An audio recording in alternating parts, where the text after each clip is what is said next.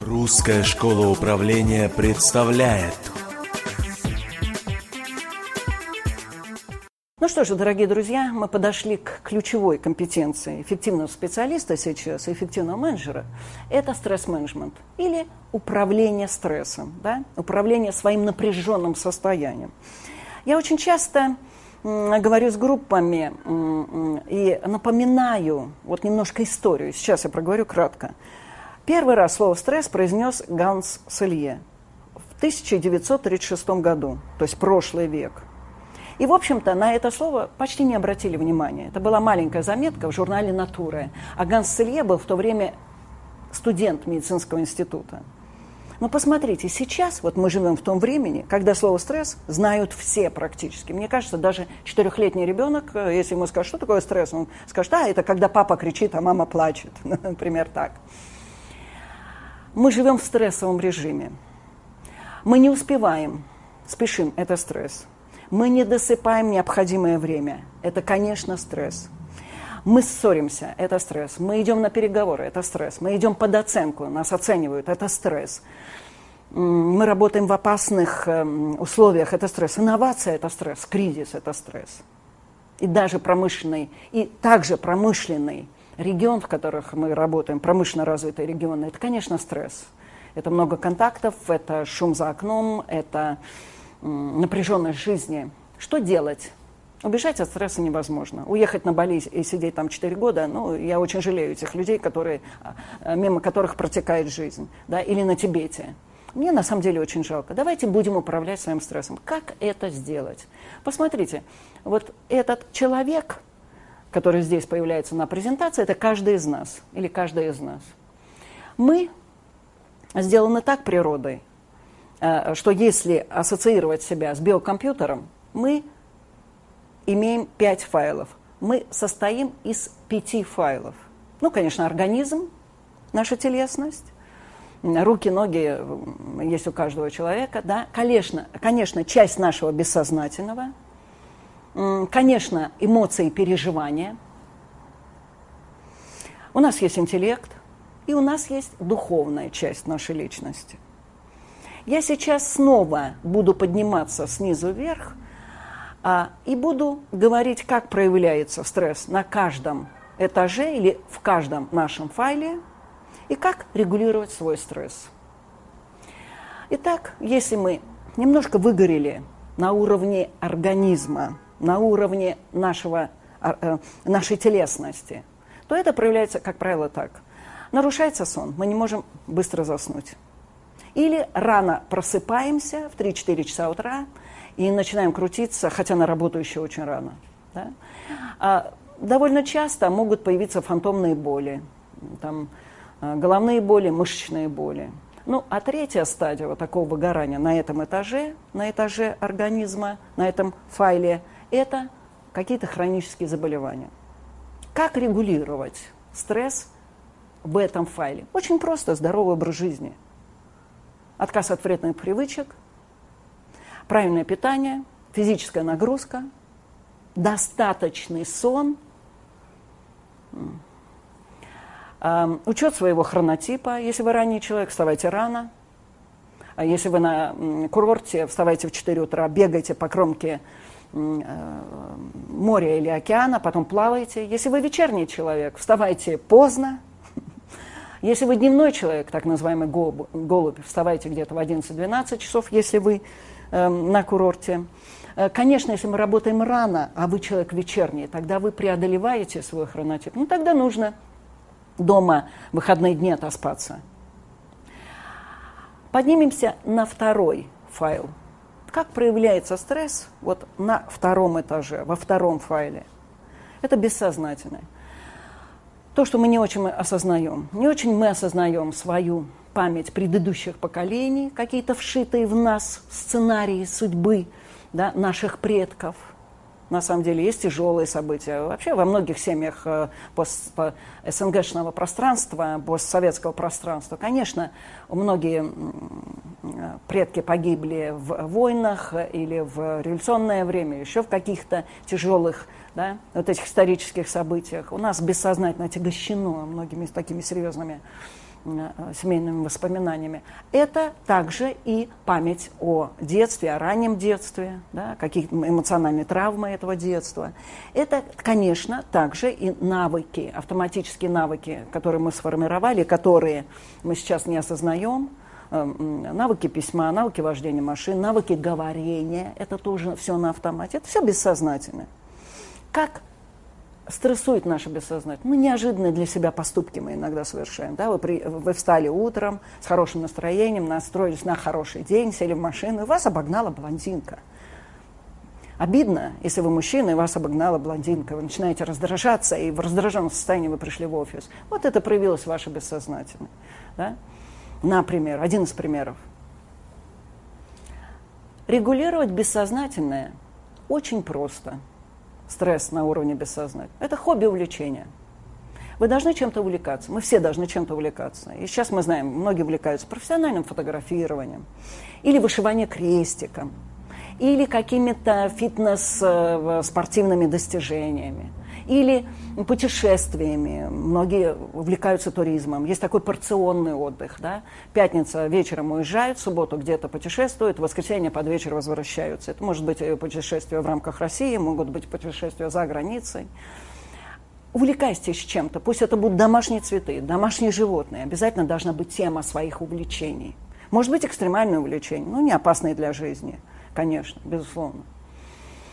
А это, конечно, любые темы по нашей жизни, что связано с любовью и принятием. Вот я иногда шучу, вспоминая интервью известной актрисы. Она сказала такую вещь. Вы кого-то должны любить. Вы и цветочек – это семья. Вы цветочек собачка или кошечка, ну у кого как, это тоже семья. Вы цветочек, собачка, кошечка, ребенок – это уже семья.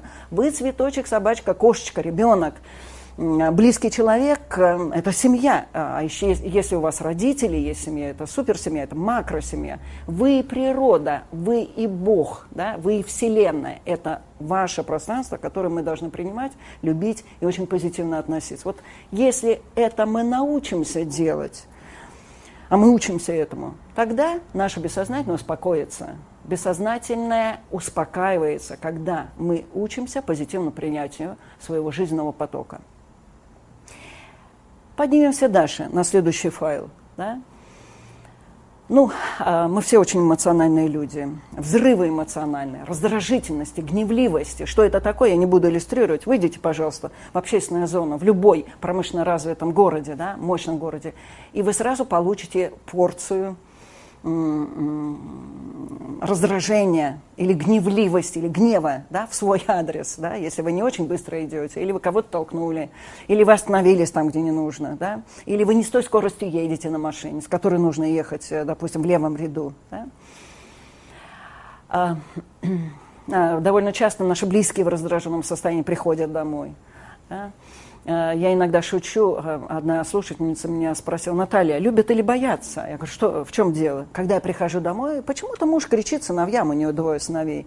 Ребята, двери закрываем, мама пришла. Да? А я говорю, а что вы делаете дальше? Она говорит, да, выбегают собаки, у нас тоже два соба- э, две собаки мальчика, я их ругаю, потом кормлю. Я говорю, а что дальше, а что потом? Она говорит, окей, хорошо. Муж говорит, ну все, выходим, ребята. Сколько минут э, вся эта антистрессовая процедура? Она говорит, ну 10-15 минут. Посмотрите, как мужская команда, мужская семья приспособилась к своей маме, да, раздраженной маме, она финдиректор крупной компании, которая приходит домой. Такого быть не должно. Да? Наше раздражение – это стресс на эмоциональном уровне. Что делать, как регулировать? Дорогие друзья, визуальная психотехника, визуализация. У вас должен быть набор приятных образов. Маленьких картинок, которые напомните, о которых вы напомните себе, когда вы в раздраженном состоянии. Ну, например, да, картинки из детства.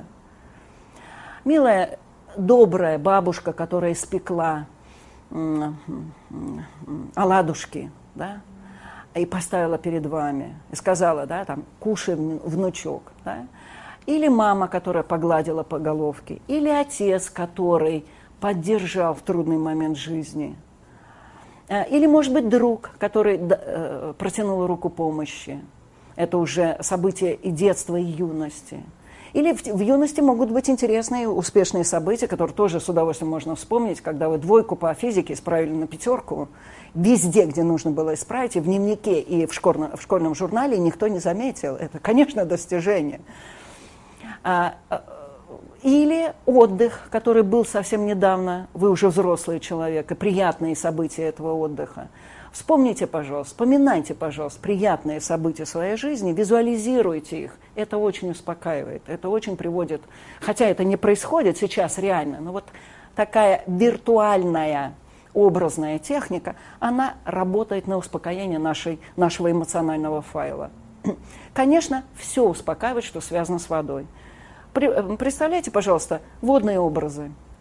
Океан или море, или река, или маленький ручеек, или маленькое болотце где-то в лесу и квакающие лягушки. Все, что связано с водой, это хорошо. И все, что связано с управляемым огнем и светом, это хорошо. Это солнце, восходящее и садящееся. Это свеча, это камин, это костер. Если вода немножко охлаждает наш эмоциональный пыл, то э, управляемый огонь дает нам энергию. А, имейте в своем арсенале несколько позитивных образов. И минута, две, две, три минуты, да, подключайтесь к этому образу, думайте об этом, а если есть возможность закрыть глаза, там, я знаю, в общественном транспорте вы едете, прикройте глаза, представьте этот образ, или дома в кресле уютно устроитесь, представьте этот образ, или на совещании также в кресле уютно устроитесь и представьте приятный, позитивный для себя образ, вы быстро восстановитесь на эмоциональном вот этом этаже, на эмоциональном файле. Итак, выгорание на четвертом файле, то, что мы называем интеллект, мышление, рациональность наша – Здесь проявляется так, когда нам кажется, что все плохо. Иногда человек спрашивает, скажите, пожалуйста, ну почему у вас такое, особенно в семинарах я иногда позволяю себе, да, почему у вас такое грустное лицо? И человек говорит, ну у меня все плохо, Наталья. Или иногда люди говорят, у меня никогда ничего не получается. Или говорят такие фразы, у меня одни ошибки. Ну, во-первых, такого быть не может. А э, во-вторых, э, это свидетельство того, что стрессует, выгорает вот этот интеллектуальный файл, наш четвертый файл, когда кажется, что одни минусы. Никогда не бывает одних минусов. Мы знаем классический метод анализа, свод-анализ. Всегда есть минусы, но, слава богу, всегда есть и плюсы, преимущества. Да? Выравнивайте, пожалуйста, вот это гармоничное равенство. Когда кажется, что все плохо, напомните себе, что сейчас, в настоящий момент в вашей жизни хорошо позитивно. Это называется позитивный подход. Иногда называя, э, позитивный подход называют философия маленьких радостей. Вы говорите, да, вот это пока не получается. Ну, отлично, у меня семья, у меня дети, близкие живы-здоровы, родители живы-здоровы, большое счастье. Напоминайте, что вы реально имеете в настоящий момент. Даже это не маленькие, это макро-радости. Да? Это большие радости, это большие преимущества. Напоминайте, выравнивайте, пожалуйста, свои внутренние весы со стороны позитивного подхода к своей жизни в настоящий момент. Серьезный стресс происходит тогда, когда мы думаем, что мы теряем смысл жизни. Такое ощущение тупика в жизни или в карьере, или в работе. Вы видите, я уже поднялась на вот тот духовный файл. Ощущение тупика – я думаю, что в начале 90-х многие наши соотечественники получили это ощущение какого-то тупика, когда был великий исход, когда многие миллионы уезжали на Запад, в Штаты или в европейские страны. Это серьезное испытание для любого человека. Но через эти испытания мы проходим, мы все практически проходим. И те, которые остались в России, и те, которые уехали из России. И тут плюсы-минусы, и там плюсы-минусы. Там люди очень часто, мигранты говорят, нет той планеты, где только счастье. Это правда. Всегда есть и испытания. Если вы чувствуете потерю смысла, поработайте, пожалуйста, задумайтесь, пожалуйста, над своими смыслами. У каждого человека нужно себе этот смысл на самом деле либо конструировать, либо вспоминать, потому что он у каждого есть. Он у каждого есть смысл, даже миссия в жизни. Миссия может быть разная. Может быть построить э, компанию, может построить бизнес, или да, построить семью, или вырастить, э, есть такая тема, да, считается мужской жизнью, я думаю, и женской тоже, да, посадить дерево, вырастить ребенка, построить дом. Да.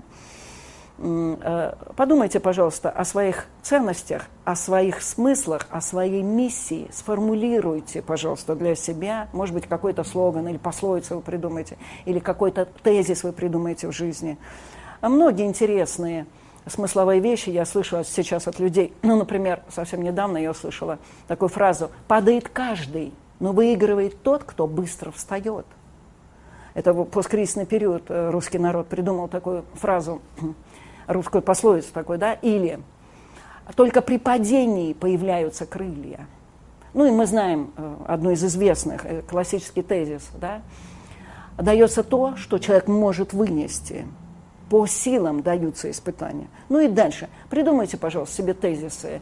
А, думайте о своей миссии, думайте о своих ценностях. Это очень помогает, это поддерживает жизнь. Это один из факторов нашей антистрессовой саморегуляции. Итак, дорогие друзья, мы говорили о стрессе, мы говорили о том, что мы живем в стрессовом режиме. И я должна сказать, до 47% сейчас мы в посткризисном периоде чувствуем себя выгоревшими, уставшими. Почти под половину работающих людей в бизнесах говорят, да, мы выгорели. Но нужно просто строить себя, нужно просто развивать свою компетенцию личной эффективности – управления стрессом. Нужно управлять своим стрессом. Управляйте стрессом, и жизнь будет проходить на высоком, радостном уровне.